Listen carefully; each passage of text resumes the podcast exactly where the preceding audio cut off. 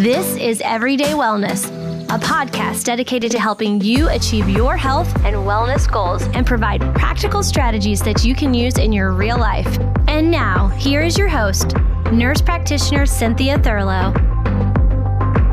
I'm delighted today to have Amy Berger with me. She is a U.S. Air Force veteran and certified nutrition specialist who specializes in low carb and ketogenic diets. Her motto is keto without the crazy. Love that clearing up the confusion and making keto straightforward and simple to stick to.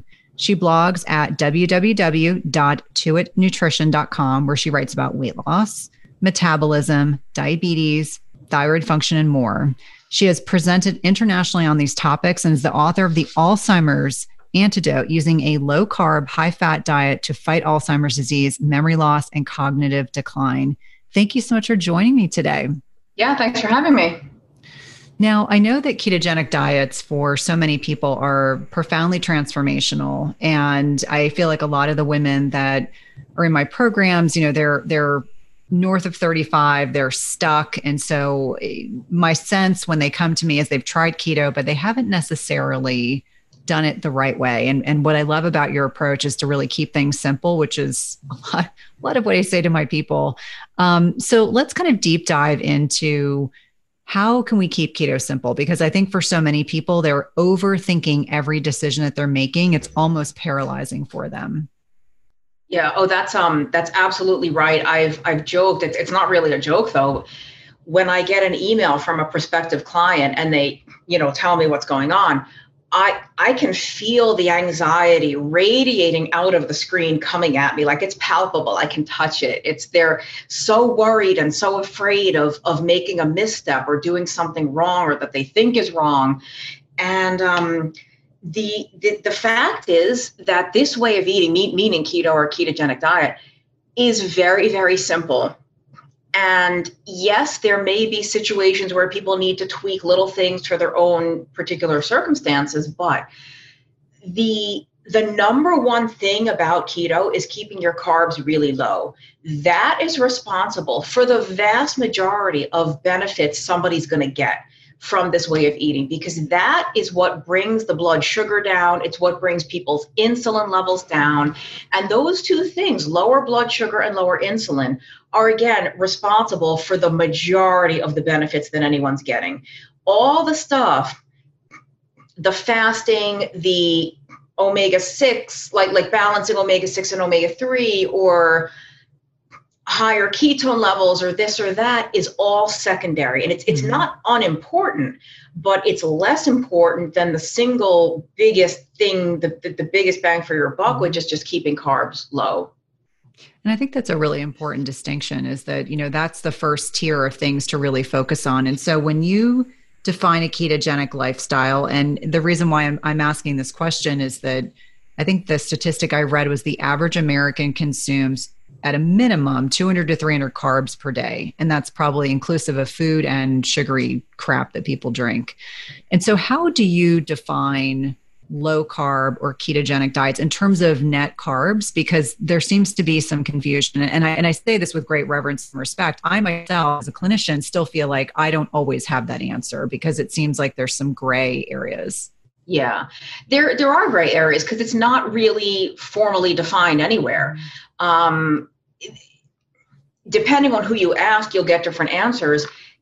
If you're in ketosis, you're probably on a ketogenic diet. I mean, like because the thing is, the key the ketogenic threshold, meaning the amount of carbohydrate that any one person can consume and still actually be in ketosis, differs. Some people need to be very strict. They need to be like 20 total grams mm-hmm. of carbs a day or less.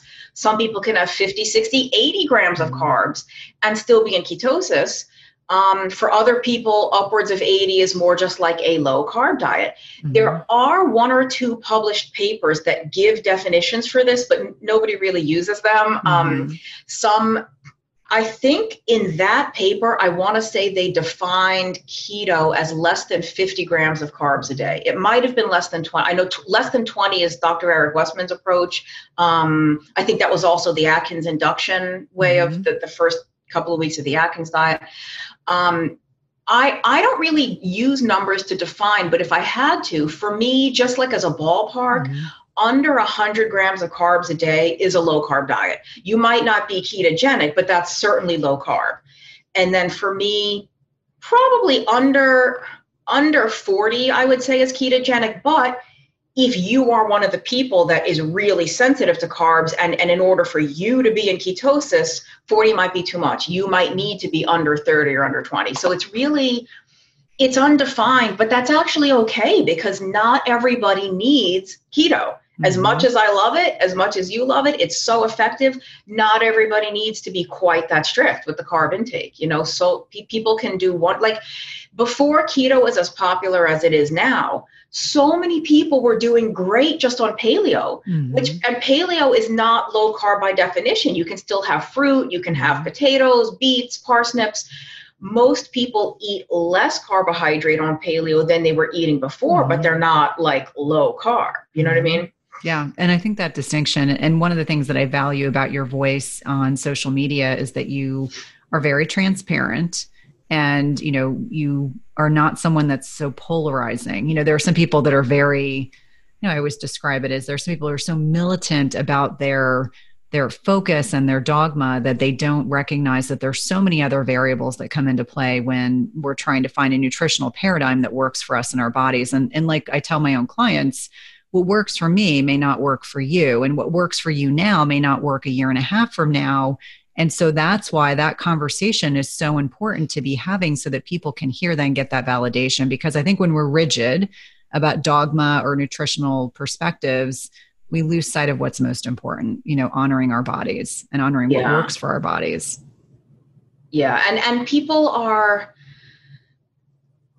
I don't know, they're they're just being made afraid of mm-hmm. like I'm not allowed to have so and so because such and such person said mm-hmm. or like this is not it's just not you you do have to find what works for you. And there's a mm-hmm. basic ballpark to start from. And then once you've mastered that you kind of go along. Like i i i, compare it to learning a musical instrument because I, I play i play the clarinet and saxophone believe it or not. Um when you're brand new when you're like in fourth grade and you're just mm-hmm. learning how to play you don't wonder about what you're going to wear to your recital at carnegie hall. Right. You don't wonder about all these advanced techniques. What you start with is like how do I even hold this thing properly mm-hmm. in my hands? How do I put the mouthpiece in correctly? Mm-hmm. Like, start with the basics. You don't need to worry about all this craziness.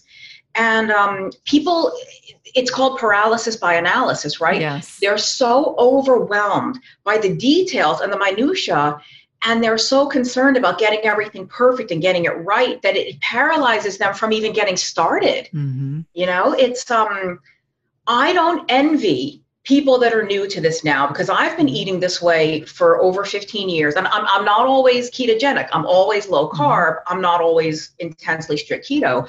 But when I was new to this, exogenous ketones didn't exist. Mm-hmm. MCT oil, if it existed, you had to be like in a study to get, you couldn't buy it at the store.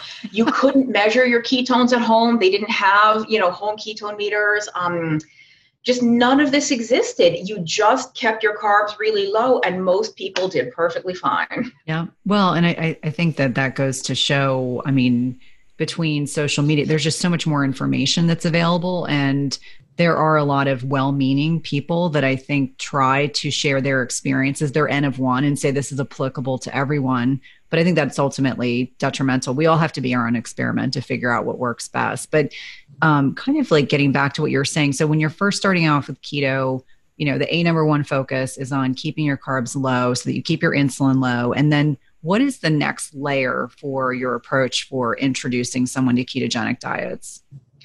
So it depends on what they're trying to accomplish. Mm-hmm. you know when somebody writes to me hey i'm looking for help with keto if if sometimes that's all they say and like okay you know tell me a little more right. depending on what somebody's goals are you know some people are trying to lose body fat mm-hmm. some people um, have pcos mm-hmm. some people it's migraines it could be acne you know any number of things mm-hmm. get better with keto so it really depends on what somebody's trying to do okay um, and yeah there's there's no real i, I can't give you a, a direct answer it, it depends on what the person is trying to accomplish um now i would say and, that, sorry yeah go ahead No, so the so the average listener is probably most concerned about the weight loss, fat loss piece. So let's right. let's focus on that. I think that would be super helpful for them. Yeah. So most of my time with clients is spent myth busting and debunking crazy nonsense mm-hmm. or not, not crazy nonsense let's just say misleading things that they may have heard on social mm-hmm. media mm-hmm. Um, because I, you know I, I have this ebook out called the stall slayer people stallslayer.com and it's about breaking fat loss stalls on mm-hmm. keto or low carb which is the number one reason people contact me for help mm-hmm. and so most of what i do is set the record straight because the the biggest mistake I see is that people have been told in, in, doing what they think they're supposed to mm-hmm. do because this is what they've heard and read on the internet people are chasing these macros well i'm supposed to have 80% fat or what's my i haven't hit my fat macro mm-hmm. for the mm-hmm. day and again what makes a diet ketogenic is the absence of the carbohydrate not the presence of gobs and gobs of fat so I see people going out of their way to add fat to things, mm-hmm. putting butter in the coffee, drowning everything in oil, mm-hmm. and they wonder why they're not losing. And, and the thing is, though, that will keep you in ketosis because as long as your carbs are really low, you will be in ketosis. You will not lose body fat though, because mm-hmm. if you are overdoing the dietary fats and oils mm-hmm. and creams and all that, your body has no reason to tap into all the stored fat that you're trying to burn. And I have to be really clear when I tell people, because I'm not trying to make people afraid of fat. This is still a high fat diet, but remember, some of that fat is coming from your body. Mm-hmm. It doesn't all have to be on your plate. And I see um, people that are deliberately adding more fat even if they're not hungry, but they just think I'm supposed to have X grams of fat or I'm supposed to have X percentage. So they'll add fat when the I mean the number one rule of any diet should be eat when you're hungry. Mm-hmm. and when when you're not hungry don't force yourself to eat. Right. And, and that applies to keto too. You know keto just because you're in ketosis doesn't mean you'll lose weight. I've i've mentioned on other interviews i've gained body fat in ketosis because i have a little mayonnaise problem I'm not allowed to keep mayonnaise in my house because my serving of mayonnaise is not one tablespoon like it right. says on the label. Mm-hmm. My serving is half a jar. Mm-hmm. And so if I am having a little mayonnaise party, my my ketones will be very high, but if you think I'm losing body fat mainlining mayonnaise, you know, think again. So that's probably go, going hand in hand when I said like the biggest mistake. It's chasing the fat, but it's mm-hmm. also thinking that higher ketones are going to make you lose more weight or make you lose weight faster. And that's just absolutely untrue. You can lose plenty of weight hardly being in ketosis at all. You know, mm-hmm. with ketone level 0.1, 0.2, you don't have to be producing high ketones to lose fat. What do you think about the ketone meters? Oh, so again, it depends on what somebody's trying to do. For mm-hmm. most people, not only are they completely unnecessary, mm-hmm. they can actually be psychologically harmful mm-hmm. because you'll do all the right things. Your, your, your diet is on point, you're exercising, you're sleeping, everything's mm-hmm. great. And your ketones are quote unquote only 0.2. And instead of celebrating the fact that you're doing all this great stuff for yourself, you're going to feel like a failure and you're going to mm-hmm. feel like you're doing something wrong because your ketones are low.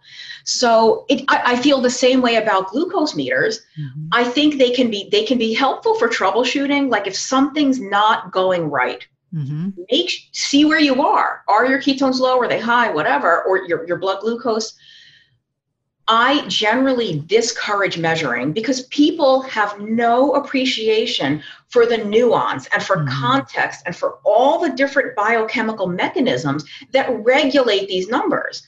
So I'm not opposed to testing, but I am opposed to testing if you don't understand how to interpret the mm-hmm. number that you see. And that's true for most people. And I think that's a really important distinction because I, I by no means am I am I a keto expert. I'm a low carb aficionado and I really am into intermittent fasting, but I get a lot of questions on social media about ketone meters and how depressed people get yeah. because they're not hitting those numbers. And I said, What right. do you think about just stopping testing? Oh, no, I can't do that. Yeah, you can. Like, why don't you intuitively listen to what your body's telling you? Are you sleeping well? How's your energy? Yeah. How do you feel? Like, I know for myself personally, I probably have more protein than anything else. But if I eat too much healthy fats, I get, I just don't feel good. I get nauseous. And so, trying to explain to people there are all these kind of nuances and subtleties to all of these things uh, but I gotten so many questions recently about keto meters that I was like, I'm going to ask Amy what she thinks, and I, I am not at all surprised. I don't recommend them, and um, they're expensive. Like the meter is isn't expensive, but the test strips I can't afford to test ketones. I do expensive. I do check urine ketones now mm-hmm. and then, mm-hmm. but the blood I can't afford to test blood ketones. And guess what? I don't have to. Mm-hmm. You don't have you don't have to know what your ketone level is. I have a friend um, who's lost about 250 pounds. Wow. And his ketone level was never above like 0.5. He never sees these high ketones. And it didn't stop him from losing a full person's worth of, of weight. This is a huge takeaway for anyone that's listening right now. You do not need to have these meters in order to be successful. I think that right. is really, really important. Yeah. So let's pivot. You know, save bit. your money. Save your money for good yeah. quality food. Buy right. buy food with that money. Yeah, absolutely. And so I, I would assume we're very aligned about your nutrient dense diet focus. And so what's the typical day look like for you when you uh, and i don't know if you practice intermittent fasting on occasion or if that's something you just do on a daily basis but what does a typical day look like for you when you're putting your meals together? Because that was one of the questions. When i asked my my groups i was like i'm i'm interviewing this keto expert and they were like what does she eat? And i was like i will ask her. Yeah. So um i'll tell you what i eat but of course what i eat mm-hmm. has no bearing on what anyone else should eat. That's the thing like this is for me this right, is what works for me. Mm-hmm. so um i intermittent fasting, we can maybe talk about fasting specifically in a bit. I wouldn't say that I deliberately do any time restriction, mm-hmm. but I do. Um, I'm a coffee junkie, so good or bad, whatever people's thoughts are on coffee, like listen, you know, um, I I have generally two cups of coffee in the morning. I do mm-hmm. use um, sometimes heavy cream, sometimes half and half, whatever's mm-hmm. handy. I use sweetener. I use stevia sometimes. Shh I do use Splenda. I use Sweet and Low. People can just kick me out of the club. I don't really care. Um, I, have been using that stuff for over 20 years. I think it it helps me stick to this long mm-hmm. term. Mm-hmm. So I generally don't have breakfast because I'm just not hungry. Or if I mm-hmm. have breakfast, it's my first meal of the day. It just happens right. later in the day. Right. Um, I'm just usually not hungry in the morning. So I do try I don't look at the clock. I don't necessarily wait until a specific time to eat, but I try to push my first meal until I'm genuinely very mm-hmm. hungry. Like I don't just snack at the first sign of a hunger mm-hmm. pang. I'll wait, you know, I'm hungry, but I'm not starving. Like I could wait an hour, I could wait two hours. Mm-hmm. When I get to the point where I'm actually really hungry and I don't want a little pick at stuff, I want a meal, mm-hmm. I sit down to a meal. And it could be anything, whatever's handy. I could cook. I do eat a lot of hard-boiled eggs, mm-hmm. or I should say soft-boiled. I like I like the white set, but the the yolk still kind of runny. Mm-hmm. And I have like this machine that cooks them perfectly every time like that. So I do a lot of eggs. Um, I eat a lot of canned sardines, mm-hmm. but I'll have and this people freak out over what you eat at certain times of day. I'll have leftovers for my first meal or breakfast. I'll yeah, have cold, a cold burger patty, a cold piece of chicken, a cold pork chop. Mm-hmm. Uh, you can mm-hmm. heat it up if you want. I just don't mind eating cold food. Mm-hmm. Um, I'm not a carnivore. I do eat vegetables. Um, I would say I eat a lot less vegetables than I used to, but I still eat them. So I do like I do a lot of broccoli, Brussels sprouts, um, mushrooms, trying to zucchini, cucumbers, you know, low, very low carb vegetables. Um, I, I say I, I generally probably have two meals a day, two meals. And then, you know, I. Today's podcast is sponsored by NutriSense. It combines cutting edge technology and human expertise so you can see how your body responds to different types of nutrition, stress, exercise, sleep, and where you are in your menstrual cycle in real time. And by pairing a continuous glucose monitor with their app and expert nutritional guidance, NutriSense can help you reach your health goals. And the best part is it's not just a program where they send you the CGM and you have to figure it out on your own. Each subscription plan includes one month of free expert nutritionist support. Your nutritionist will work with you one on one, interpreting your data and providing customized advice to help you reach your health goals. The last time I had my CGM on, my registered dietitian and I troubleshooted over some specific concerns that I had. And whether you're aiming to lose weight, stabilize your energy, or just feel better overall, NutriSense offers the guidance and support you need. And lasting sustainable change takes time and can be achieved through a longer term subscription. That's why I encourage my patients and clients to consider three, six, or 12 month subscriptions where it's actually less expensive and allows you to not only achieve your goals, but also to ensure that you stick to your healthy lifestyle for the long term. As I've mentioned before, I have found the CGMs I've used through NutriSense to be incredibly insightful, specifically to carbohydrate tolerance. I would not have known that plantains spiked my blood sugar without this information. It's also been hugely helpful for tailoring to workouts and sleep quality. And so for me, even though I am metabolically healthy, I find the insights to be particularly helpful to tailor my lifestyle changes to my blood sugar. Visit nutrisense.io slash EWP and use the code E WP for $30 off plus one month of free nutritionist support. Be sure to let them know you're a listener of the Everyday Wellness podcast when they ask you how you heard about them. This is one of my favorite ways to take care of my health and one of my top recommendations for all of my patients and clients. Do you find yourself struggling to get a good night's sleep? If so, you may be dealing with a hidden mineral deficiency. It is not at all uncommon in perimenopause and menopause to deal with sleep challenges. And we know that one of many contributory reasons for poor sleep can be a reduction in specific minerals that help regulate sleep quality, including magnesium, which is involved in GABA, which is our body's main calming neurotransmitter. We also know that we need potassium to create melatonin. And this is a hormone that is a master antioxidant, but is also utilized to help induce sleep we also think about things like zinc, which can balance excitatory neurotransmitters like glutamate. And if it's overactive, meaning if your glutamate levels are too high, it can prevent your brain from becoming more relaxed and inducing sleep. And lastly, selenium increases both our deep sleep and sleep duration. All these minerals matter a lot for sleep and any imbalances or deficits can have a major impact on the quality of sleep you get each night. And that's why I love Beam Minerals. They offer a full spectrum mineral supplement that gives you every essential mineral your body needs in the right doses, all in a highly absorbable liquid form. All you do is take a shot of Beam Minerals about an hour before bed. Don't worry, it tastes like water and you'll replenish all of your body's minerals in about 30 seconds and give your brain what it needs for deep restorative sleep. I've been using this product over the last several months. I've really been impressed with the improvement in my sleep metrics, which I like to share on social media with my followers. And if you want a simple way to improve your sleep, head over to www.beamminerals.com and use code Cynthia for 20% off your first order. That's www.beamminerals.com and use code Cynthia for 20% off your first order.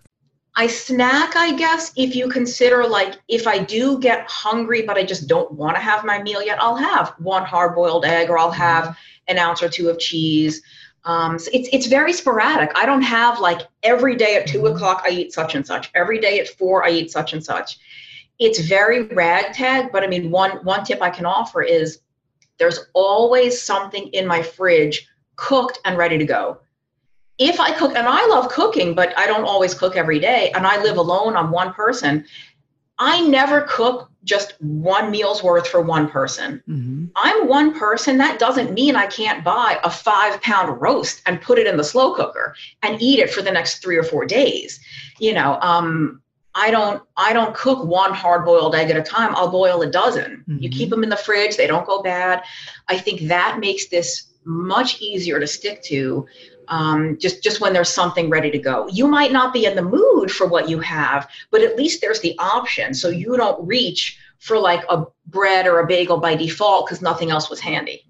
Yeah, and meal prep is so critical. I tell people all the time it's not sexy, but it works. And that's, you know, for me, I I have a house where I have two teenage boys now who eat everything that isn't nailed down and and so I have to meal prep otherwise I won't have food because what I might think I may eat for lunch when I break my fast might have been eaten by one of my kids when they woke yeah. up in the morning. So that's yeah. that's kind of the challenge I deal with. We've had to sequester certain things in the refrigerator like please don't eat this without talking to me first. Otherwise, right. I'm not going to have anything to eat. And as you said, we don't make good decisions when we're starving and there are no options. That's when yeah. we reach for, you know, for me, it's like I, I, for years of working in the hospital and I got very accustomed to have always having a protein bar, which disgusts me now, always having a protein bar with me because if I got stuck and couldn't eat, at least I had something. Mm-hmm. And so my default mechanism sometimes it always goes back to that behavior. And I'm like, I don't even like protein bars all that much. Yeah. It's not even something I really enjoy. But I, I, um, would say just to kind of clar not clarify, but just maybe offer another tip for people.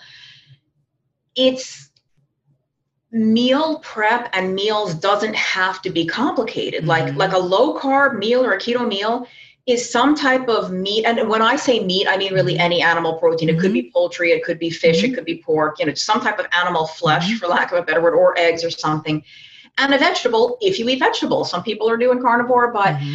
It, you don't have to plan three days ahead. Well, what am I having for lunch mm-hmm. on Thursday afternoon? I'll have four ounces of this and three ounces of zucchini. Mm-hmm. If you just keep a wide variety of stuff on hand and cooked, you can literally put anything on your plate in like 30 seconds and you have a mm-hmm. meal you know it might not be the gourmet meal it might not be something out of one of these fancy keto cookbooks but like i said put put a big pork loin or a big beef roast in an in an you know a, a pressure cooker or a slow cooker or just get you know everyone's down on chicken breast there's nothing wrong with chicken breast you mm-hmm. can still have it on keto cook if you're going to grill a chicken breast grill a chicken breast keep them in the mm-hmm. fridge you can eat one cold, cut it up into strips, dip it in guacamole, dip it in blue cheese dressing or something, or or heat it up in a stir fry with vegetables or something. But it, it's not rocket science. You need mm-hmm. you need a fatty protein and you need vegetables if you eat vegetables, and you're good to go.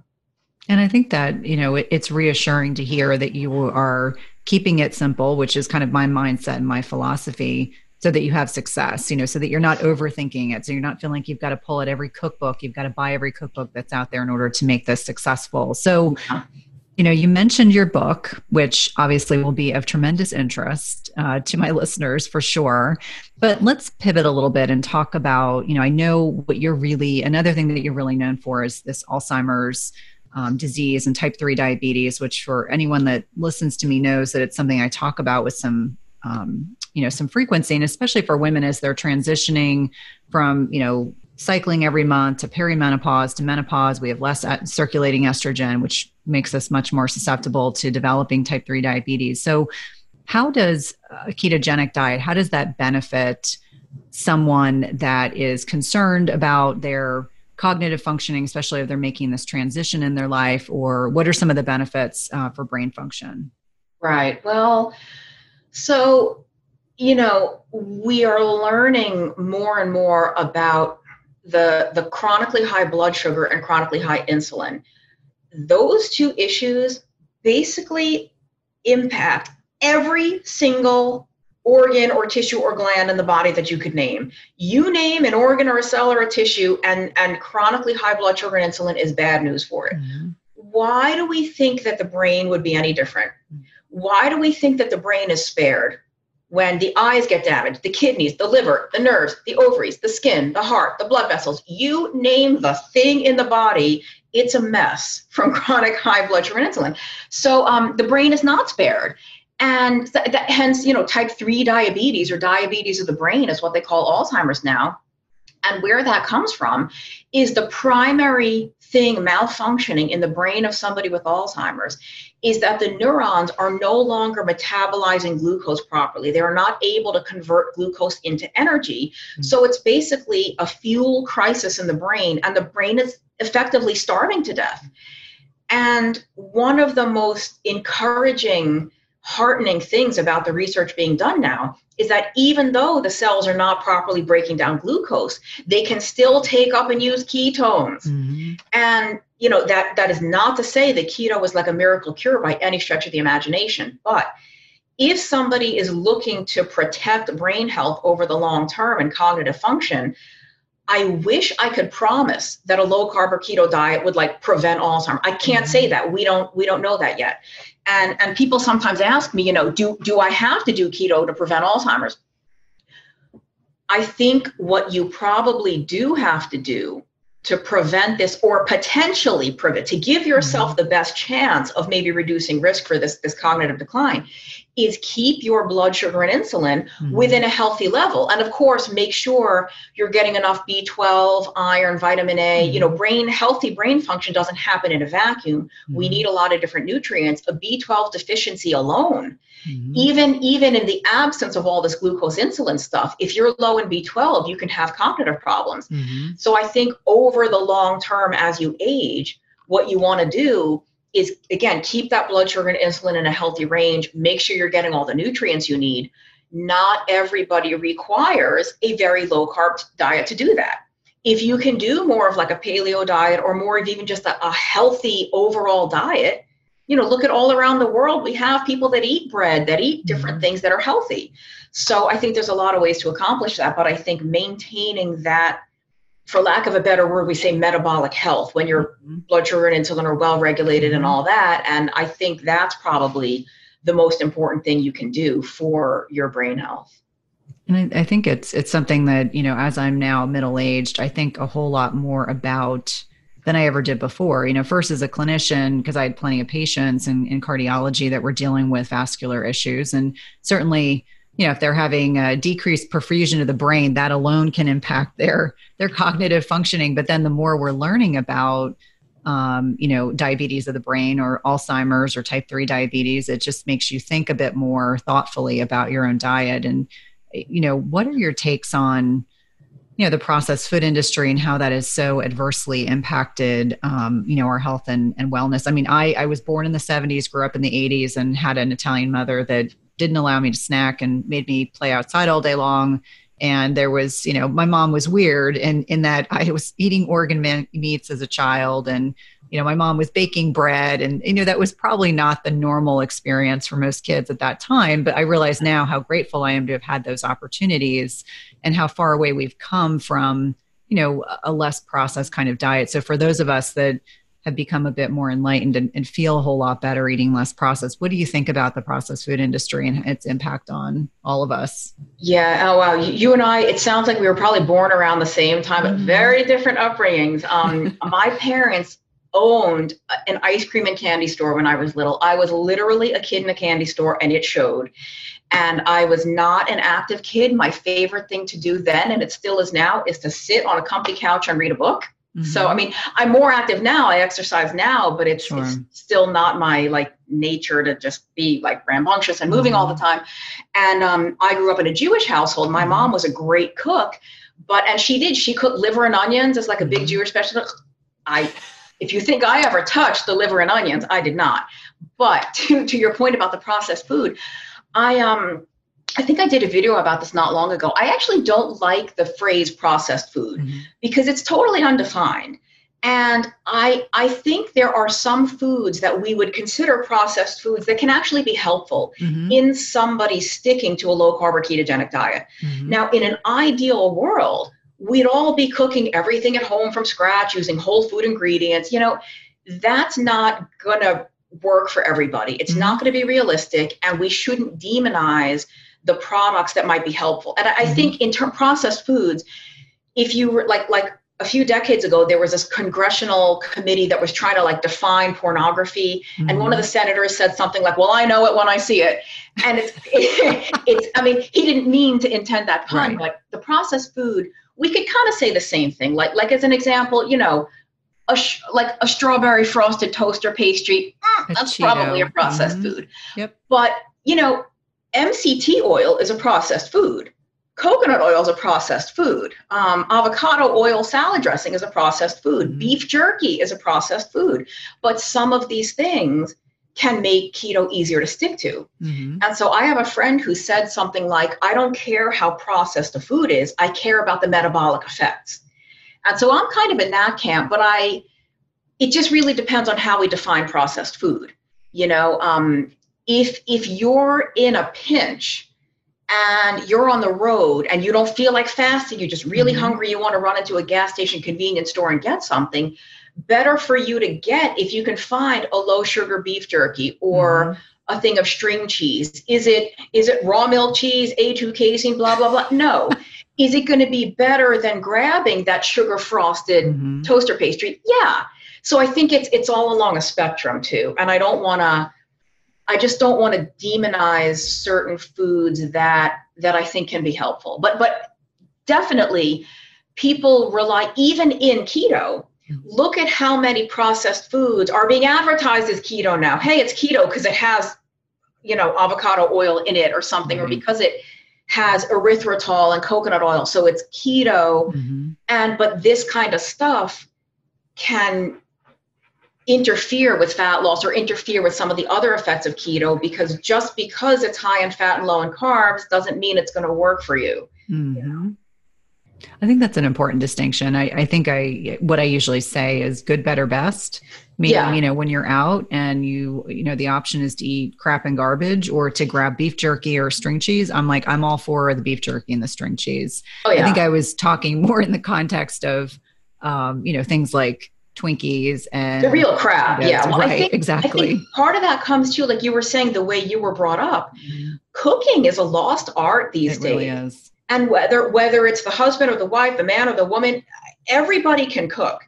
And I think it's because maybe like if I and I have friends that write cookbooks. Like mm-hmm. I love to flip through cookbooks. I get ideas, but I very rarely actually make any of the recipes. Mm-hmm. I'll look at them. It's like a hobby. I like flipping through them, but if you take the mystique out of cooking, and again, you just say, get a chicken, stick it in the oven for an hour and forget about it. Like right. that's cooking. Right. Get, you know, get like I, I have one of those big Pyrex glass mm-hmm. glass dishes. I'll put three or four pork chops in it, maybe even throw some zucchini and onions mm-hmm. chopped up in the in one pan. One Drizzle of olive oil, throw whatever seasoning you like, stick it in the oven 30 or 40 minutes. Dinner is done. Like mm-hmm. it's not complicated. And I think a lot of us rely on these processed foods. A, we're addicted. Mm-hmm. They're deli- I mean, let's not pretend like those things don't taste really right. good. Exactly. we're addicted to sugar. Mm-hmm. We're addicted to convenience. Mm-hmm. Um, we're addicted to kind of the the comfort food mm-hmm. aspect. You know, when you're really stressed out, do you crave broccoli or do you crave, I don't know, yes. potato chips? You know, right. there's a reason those are called comfort foods. But if if you can get in the mindset of some home cooking is just as convenient as that junk. You know you could cook a meal from scratch at home in less time than it takes the delivery to come to your door. Mm-hmm. it's just people have gotten so far away from that i think. I think that's why we rely so much on this processed junk but a lot of it is that um, it is convenient. Mm-hmm. people don't think they can put a meal together in 10 minutes. It's easier to just open the box and start eating. And you know let's not forget that we have been led or i should say misled to believe that a lot of stuff is good for us. Not not mm-hmm. necessarily the twinkies and the frosted flakes right. but these little bars that are you know oh it's nuts and dried fruit never mind the fact that it's and, and it's advertised as a protein bar never mind the fact it's got 40 grams of sugar. Yeah it's a candy bar. these things are being marketed as healthy which is a disaster. Right right. And i, I agree with you that we have largely as a society been divested of the value of spending time cooking. And, and I agree with you. I mean, I have normally pre COVID very active house and I'm all over the place with sports activities and trying to manage two surly teenagers and and I call it a dump meal. I mean, I do a lot of like slow cooker meals where I take a chicken or I take a piece of protein, throw it in there with, you know, onions and peppers that I have bought pre-cut because I always say it's time or money. I'll buy pre-cut vegetables. I have no problems. There's no shame in that. Throw mm-hmm. everything together and I'm like, whatever herbs we're trying to get rid of, throw it all together. And the house smells all aromatic by the end of the day. And I'm like, I've cooked a meal, but uh, yeah, I'm all about keeping things as simple and realistic as possible. And, and yeah. for anyone that's listening, if you popped into my house and I've done a couple videos just showing people what's in my pantry, I have chips. I mean, like my we have Siete chips. I mean, we we try to find the healthiest version of what I know my my son's kids or buddies are eating because when they would go over their houses, they're like, oh, they have this and this and this. And so I was like, okay, I need to troubleshoot and find options so that they're not, you know, binging on food when they go out because they just don't get any of it at home. And you know, let's also remember it doesn't have to be all or nothing. Mm-hmm. It's not like I like we define ourselves. Well, I'm keto, therefore I can mm-hmm. never ever have a carrot. Like, oh, God forbid you should eat a carrot right. and post it on Twitter. Then the, the zealots mm-hmm. just come out with their claws at you. Um, it's, I'm assuming these these boys are probably active, very active, probably probably already lean and healthy. They don't need a ketogenic diet. Nope if the baseline of their diet is very healthy, they have the room mm-hmm. for some chips now and then or some ice cream now and then. Most people do. We just get so afraid right. to do that. And I'm not like necessarily encouraging every like if you are living with morbid obesity and type 2 diabetes and PCOS, please do not go binge on chips right now. But you know, if you there really is room now and then for the occasional thing. But you have to know yourself. If you're going to go out to the Mexican restaurant once once every 8 weeks and have the rice and beans and tortillas, if you're the type of person that can get right back to normal the next day, great. If you know that that meal is going to lead to a 3-week avalanche of stuff, don't do it. I don't know about you, but I like to enjoy a nice wine glass after a long day. But the problem is that so many of the wines have harmful chemicals like pesticides or they have way too much sugar, which would damage your health in the long run.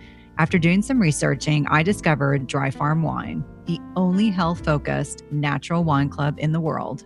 Their wine is all natural and additive free, lab tested for purity, sugar free, and low alcohol, so you can enjoy the taste of good wines without the massive chemical or sugar intake. By joining the Dry Farm Wine Club, you can choose how often you'd like to receive the wines. You can choose monthly or every other month and how many you'd like to receive. And as a special gift, if you sign up with our link, you can get a bonus bottle of pure natural wine with your first order for just one extra penny. Visit the link in the description to claim your bonus bottle of natural wine and join the Dry Farm Wine Club. Right, absolutely. Well, and it, it's interesting. I think it was PD Mangan last night posted a study that was talking about how long omega 6 oils last in your body, which was like two years. And so I thought to myself, well, this may explain why when I go to a Mexican restaurant and I, I'm all about moderation, not deprivation, I'm out to eat, I'm out to enjoy myself, I'm not going to worry. If I sit there, I can't just eat one chip. It's like the one chip becomes 100 chips, becomes 200 yeah. chips, means I go home and I feel sick uh, and so just recognizing that some of the things we're exposed to when we go out to eat, it's just that moderation, not deprivation, because food is meant to be savored and enjoyed. That was certainly something that was stressed in my my home. Uh, you know, growing up, Italians are all about having like copious amounts of food accessible. That's how they show their love. Mm-hmm. And trying to, you know, explain to my kids when they go to visit their grandmother that grandma's going to have five times as much food as we need. We just have to know we're going to go home with leftovers, and she will not be happy if we don't go home with leftovers because that's how they show their love. Uh huh. So, explain to me how you kind of evolved into where you are today. I mean, I know you mentioned you grew up in a Jew- traditional Jewish household, and you start you were a service person.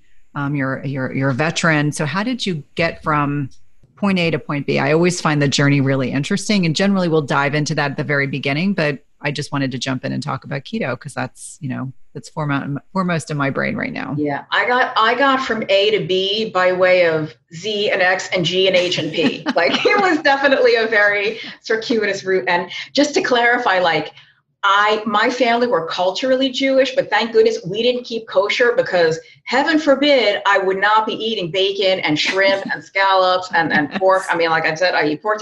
Thank goodness. So um yeah, very, very liberally culturally Jewish, but not like anyway i um i got into this way of eating the way so many people do mm-hmm. i used to be heavier mm-hmm. and i never was you know i never had morbid obesity i wasn't quite that large but i was definitely heavier and i was heavier despite you know i know i said when i was a little kid I, mm-hmm. I, my parents owned a candy store i was mm-hmm. a couch potato but as i got into my late teen years and, and early 20s i stepped up the exercise i ran two marathons i specifically wow started training for marathons because I'm like, there's no way that I can do all that running and not mm-hmm. lose weight.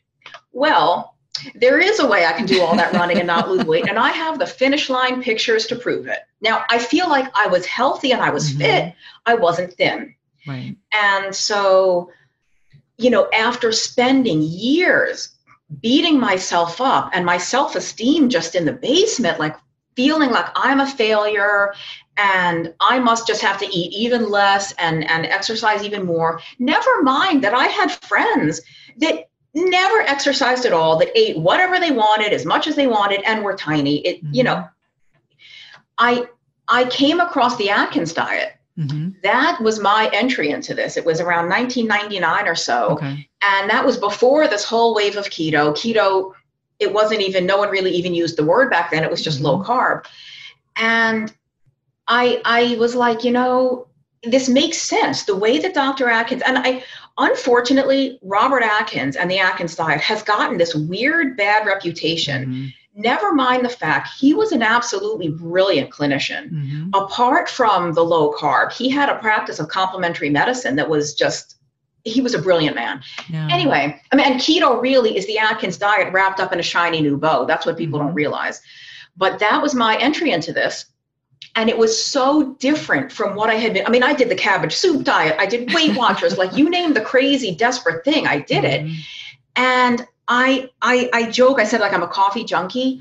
I remember the first time that I put heavy cream in my coffee instead of skim milk, and it was so thick and rich, and I was like, am I going to feel my arteries clogging? Am I going to have a heart attack right away? Or is yep. this going to take a little while? And of, of course, it worked. You know, the weight came off. And not only did the weight come off, but I got to eat all this delicious food. And I'm a carb junkie. I mean, Jewish girl from New York, I ate a bagel every single morning of my life for probably all of high school, you know? Mm-hmm. And it's, it's, and, and cereal, I lived on cereal in college, but I didn't miss that stuff because I felt so good. And I think I was young enough when I found low carb that I didn't have any health problems that I knew of. Mm-hmm. I was just carrying extra weight. I have a family history of obesity, type 2 diabetes, cancer, and stroke. So I have no doubt that if I didn't find low carb when I did, I'd be on that trajectory now. I'd probably have obesity now. I'd probably mm-hmm. have diabetes, maybe PCOS. But anyway, long story short, after I, you know, lost the weight with low carb and just loved the food I got to eat, loved what it was doing for me, I, I had been in and out of jobs that I was not satisfied by, didn't find fulfilling. And I said, hey, wait a minute, like nutritionist is a career. Maybe I, I could do that and I could help other people learn about mm-hmm. low carb. So I went back to school to um, to study nutrition formally. And you know, now I help clients and I mm-hmm. write, but it's I, I always say to people that after all the years of learning about carbohydrate restriction and what this can do for you physiologically, metabolically, weight loss is like the least impressive thing that this way of eating can do for you now. It's like you can basically reverse, I, I don't know what word you prefer, reverse remission, like type 2 diabetes, PCOS, mm-hmm. gout, hypertension, like migraines, acne, psoriasis, all of these things. Either completely go away or get much much better with carbohydrate restriction. Oh and by the way you, you might also lose a few pounds along the way. So um that's that's how i got to be where i am. But i i'm trying to like spread this niche that i'm doing of, of like you said my motto is keto without the crazy. Because when i was new and i found the atkins book there was one forum one on the internet for low carb. It still exists, but it's like a fraction of its former self. Mm-hmm. Facebook did not exist at this time. Reddit, mm-hmm. Twitter, Instagram didn't even exist. So there was a lot less information about how to do this, but there was a lot less misinformation and a lot less of all this crazy confusion that you and I see out there. So I feel lucky to have started this when I did. Mm-hmm. Yeah. Have you guys heard about a bioactive whole food on the market with 5,000 published research studies backing it? When my oldest son needed to go on antibiotics a few months ago, I discovered Armra colostrum and the benefits for him and his recovery from being on antibiotics have been instrumental in me now recommending this to my dairy non-sensitive patients and clients. Armra's colostrum strengthens immunity, ignites metabolism, fortifies gut health, promotes hair growth and skin radiance, and powers fitness performance and recovery. My son has mentioned to me over and over again how great his gut feels, how he has improved his digestion and gut function as well. Colostrum is a rich, exclusive source of immunoglobulins or antibodies that optimize our immune defense even during cold and flu season. And we know that mucosal barriers house over 80% of our body's immune cells, including the antibodies IgG and SIG-A. And these immunoglobulins bind and intercept harmful particles like viruses, bacteria, and toxins, blocking them from crossing into the barriers into our bloodstream. And Armra's colostrum contains the highest levels of SIG-A and IgG to ensure your most fortified first line of protection. It's sustainably sourced, and it's important to know that you want to mix colostrum only with cold liquids or foods or dry scoop it into your mouth. This is also great for the oral microbiome. And we've worked out a special offer for my everyday wellness community where you can receive 15% off your first order. Go to try armra.com slash Cynthia15 or enter Cynthia15 to get 15% off your first order. That's T-R-Y-A-R-M-R-A dot com slash Cynthia15. You definitely want to check it out. At some point, we've all been sold a big fat lie. It's called the protein misconception. So starting in the 1980s, we all believed that more protein equated to more muscle growth. And I'm here to tell you it's a big misconception. This has a great deal to do that our body can only absorb protein that's broken down into smaller building blocks called amino acids. It doesn't matter if you're consuming 30 grams of protein or 300 grams of protein. If you don't have a sufficient supply of enzymes to digest the protein, your muscles will ultimately be unable to use these as vital building blocks. That's why it's crucial you take a high quality digestive enzyme. The one I trust and use myself is called Masszymes by Bioptimizers. Masszymes is a full spectrum enzyme formula with more protease than any other commercially available product product with five different forms of protease. Plus, it contains all the other key enzymes you need for optimal digestion. If you're experiencing bloating, gas, or digestive distress, a contributing factor can be that your body is no longer producing as much digestive enzymes. And you can try Masszymes today risk-free. They have a 365 day full money back guarantee and is the gold standard in the industry. Go to slash Cynthia. That's B-I-O-P-T-I-M-I-Z-E-R-S dot com slash Cynthia and use promo code Cynthia 10 for 10% off of any order. Again, that's promo code Cynthia 10 for 10% off any order.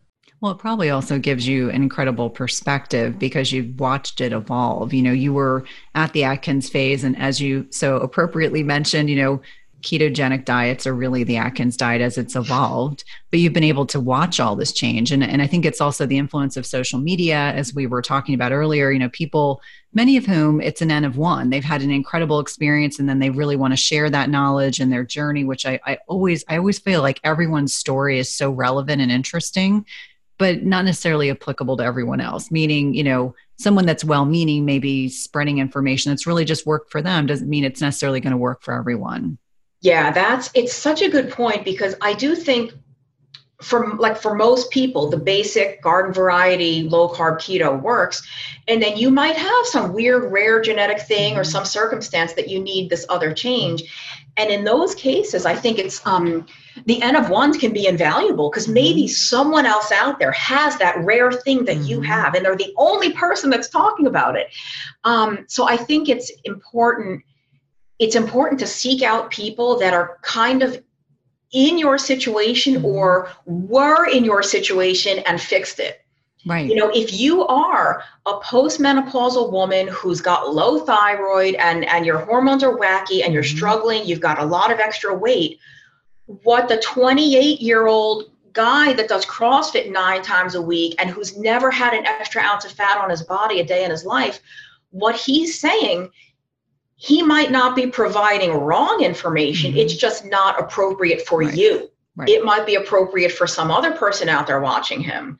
So you really, um, And then and there's a whole other issue of, and, and you probably see this a lot mm-hmm. too.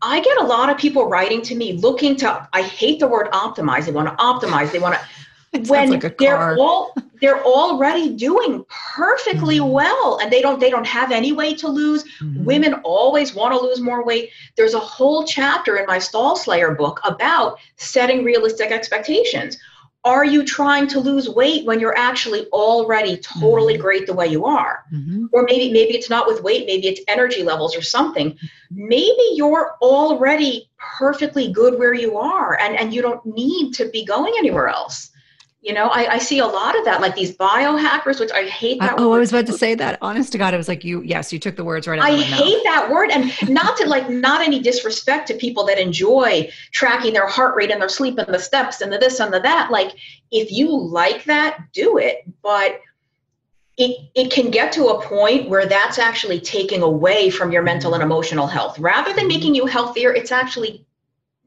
going in the opposite direction. Well, it's ironic that you said biohacking because, and again, I, I feel the same way you do. That um, there's a lot of merit in in pe- there are people there there are probably lots of IT engineer mindset people that like data. Yeah. Like my patients, I would sometimes say, "Are you an engineer?" And they're like, "How did you know?" And I said, "Because you bring in this beautiful spreadsheet everything. I mean, that's all this quantitative data. Uh-huh. I'm like, you must be an engineer or an IT person. But I think there are people that really feel safe with that information, and, and that's great. But yeah. that that word optimize it it makes me chuckle because I've heard that quite a bit recently, and and I think it's really an important point to say that you know what all these things come down to is that the benefits to our bodies when we're being mindful the amount of carbohydrates we consume or if we're doing a ketogenic diet it, it shouldn't we always well i would say 90% of people come to me and they're like it's a weight loss focus but i'm like we need to think about all the other benefits. I think that's a really important kind of take home message for everyone to be cognizant of but i do want to touch on one thing.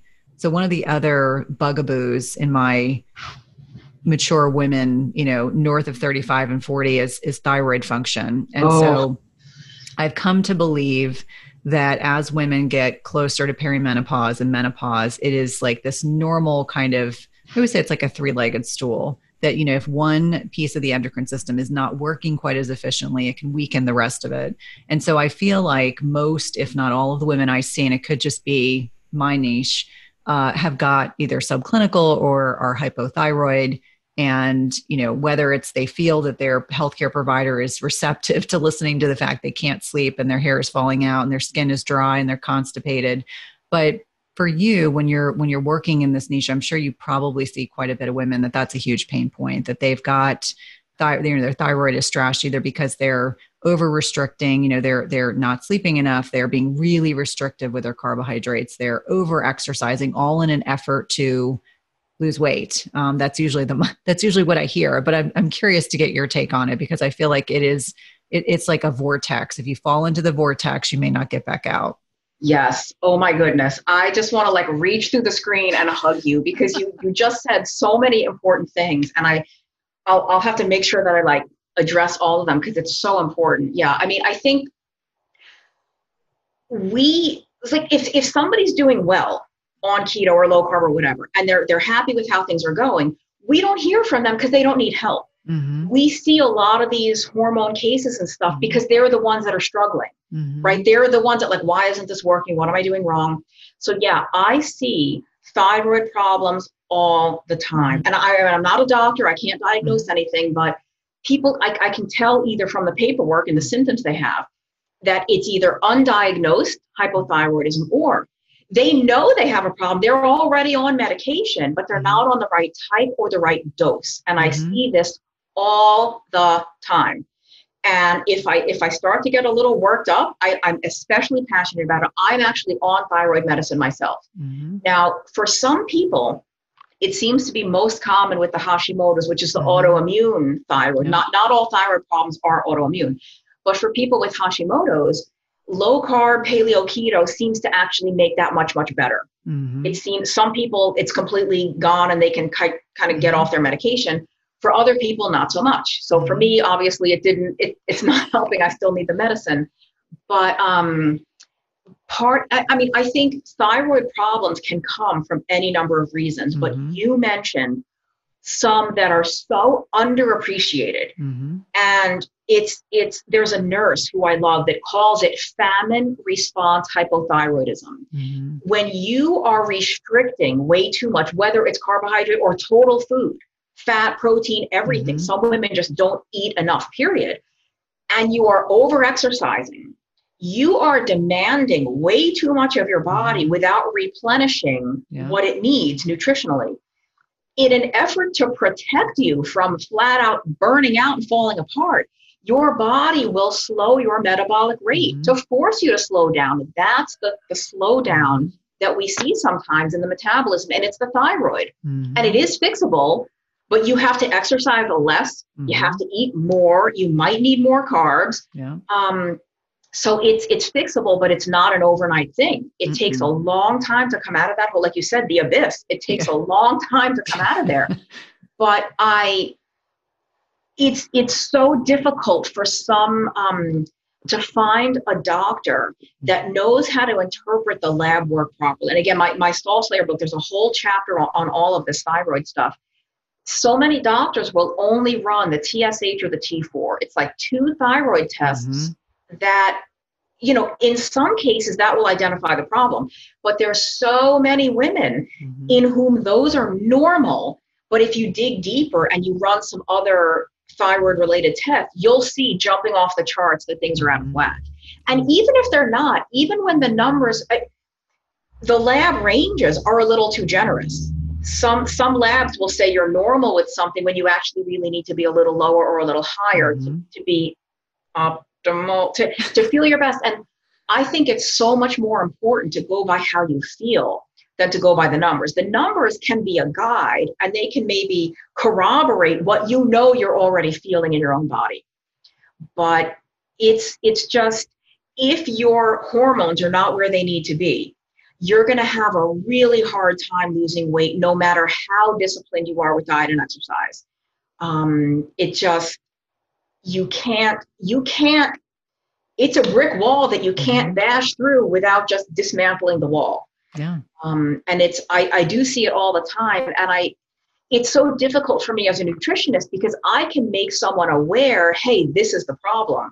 But then it's on them. They have to find a doctor that's mm-hmm. willing to not only interpret the blood work maybe in an unconventional way, but help them experiment with the medication. Mm-hmm. I every six or eight months I have to change my medicine a little, but I've struck gold with my endocrinologist. He's dynamite, but it's it can be really hard to find a good endo.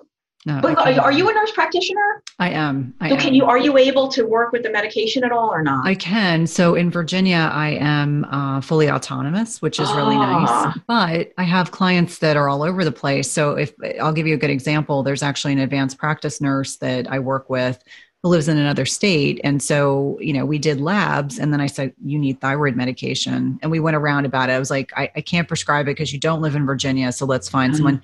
And it took a bit of finesse for me to yeah. find someone that would be open to doing nature thyroid, that was willing to think out of the synthroid box and so uh, we, we finally got her hooked up but i mean she was very i mean humbled and frustrated because she was like i'm not even in a state where i can write my own prescription so she was kind of stuck uh-huh. um, but i agree with you if you find a functionally trained or an open-minded endocrinologist or you know just a primary care provider that's willing to think outside the the thyroid box that can be hugely beneficial for yeah. sure i mean the, the worst thing to hear when you're struggling with some of that mm-hmm. that it's all your fault and you're mm-hmm. just lazy. You need to exercise more. You must be eating too much, like where the doctor doesn't believe you. Oh, mm-hmm. that's just the worst situation. Correct, correct. And and you know, when I worked in cardiology, I had a lot of patients that we were trying to find strategies, and I used to always tell them, I was like, we don't know why you're struggling to lose weight, but we're going to find out. And I would always say, like, if I have to refer you to someone, or if we need to do more testing, or if I have to get on the phone with your insurance company to do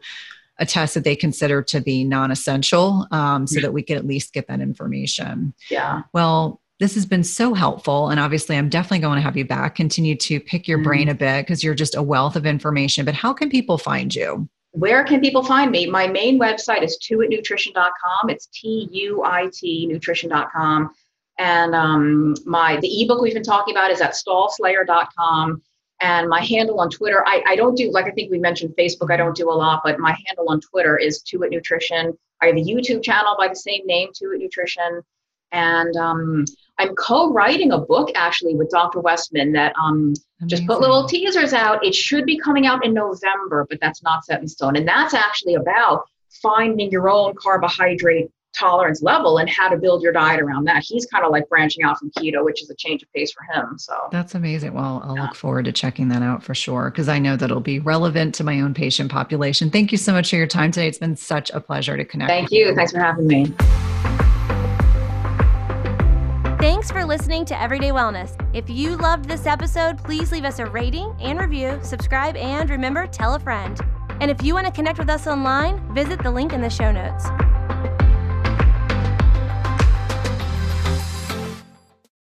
Just as you carefully choose the cut of meat or freshness of produce that you cook at home, you should carefully choose chemical free cookware that provides a healthy and safe cooking experience. The materials in 360 cookware are safe, sustainable, and of the highest quality. Their cookware is 100% free from any toxic chemicals as the company produces quality stainless steel cookware and bakeware without added chemicals, and all are manufactured in the United States. It's also the leading manufacturer that equips kitchens with cookware and bakeware that are free of all of the toxic chemicals and coatings, including PFAS, Teflon, and ceramic. And the best thing is that when used properly, the product's construction provides nonstick properties in a product that can be passed down through generations. Go to www.360cookware.com and use code Cynthia20 for 20% off your first order. Again, that's 360cookware.com and use code Cynthia20 for 20% off your first order. We've been using their products over the last several months and have really been pleased with not only the durability, but ease of cleanliness.